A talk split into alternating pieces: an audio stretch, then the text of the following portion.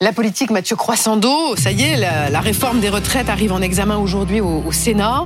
Une question s'est invitée dans les débats, question qui concerne ah bah, les régimes spéciaux, tiens donc. Oui, alors si on se souvient, c'est l'article premier de la réforme, la suppression des régimes spéciaux. On en a déjà parlé ici. Le projet de loi prévoit d'éteindre ces régimes spécifiques hein, qui concernent un demi-million de salariés, euh, notamment les agents des industries électriques et gazières, la RATP, la Banque de France, les clercs de notaire ou encore ceux, ceux du Conseil économique, social et environnemental. Alors pour les supprimer, le gouvernement a joué la prudence. Il propose de le faire en utilisant ce qu'on appelle la clause du grand-père. Vous savez, qui prévoit que la réforme ne s'applique euh, pas aux agents en poste, hein, mais seulement aux futurs recrutés. Alors c'est malin, mais ça prend du temps, beaucoup de temps même, puisque la loi ne s'appliquera au fond que lorsque les nouveaux recrutés auront terminé leur carrière, c'est-à-dire dans 43 ans. C'est beaucoup trop long pour la droite sénatoriale qui souhaite euh, aller plus vite et qui euh, souhaiterait qu'on n'attende pas 43 ans hein, pour, pour supprimer ces régimes, comme l'a dit dans le Parisien le patron des sénateurs LR, Bruno Retailleau, qui sera euh, tout à l'heure un invité de Benjamin Duhamel. Est-ce que ça a des chances de passer? Mais C'est ce qu'on a cru dimanche en écoutant Olivier Dussopt sur notre antenne.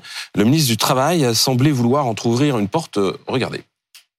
Nous, verrons ce que propose le, groupe républicain au Sénat. Pourquoi pas? Pourquoi pas, mais il faut voir ce que comment est proposée la disposition et comment est-ce qu'on l'articule avec euh, le, respect de ce, contrat social qui lie euh, les salariés qui ont été recrutés dans un cadre et qui demandent assez légitimement à ce que ce cadre soit conservé puisqu'il était ainsi fait quand ils ont signé leur contrat.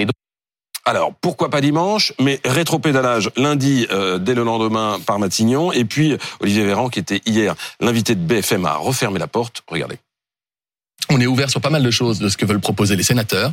Sur la question des régimes spéciaux, on est plus que réservé. Encore une fois, notre position, elle a le mérite d'être équilibrée.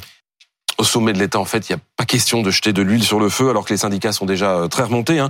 La seule annonce de cette volonté de supprimer plus vite que prévu euh, les régimes spéciaux, ben, c'est ce qui a expliqué euh, que dimanche, la CFDT de la SNCF, dont les agents bénéficient de cette fameuse clause du grand-père, mmh. est fini par se joindre aux appels de grève reconductible. En fait, la demande du groupe LR au Sénat n'a que très peu de chances d'aboutir. Bah, pourquoi il la propose alors?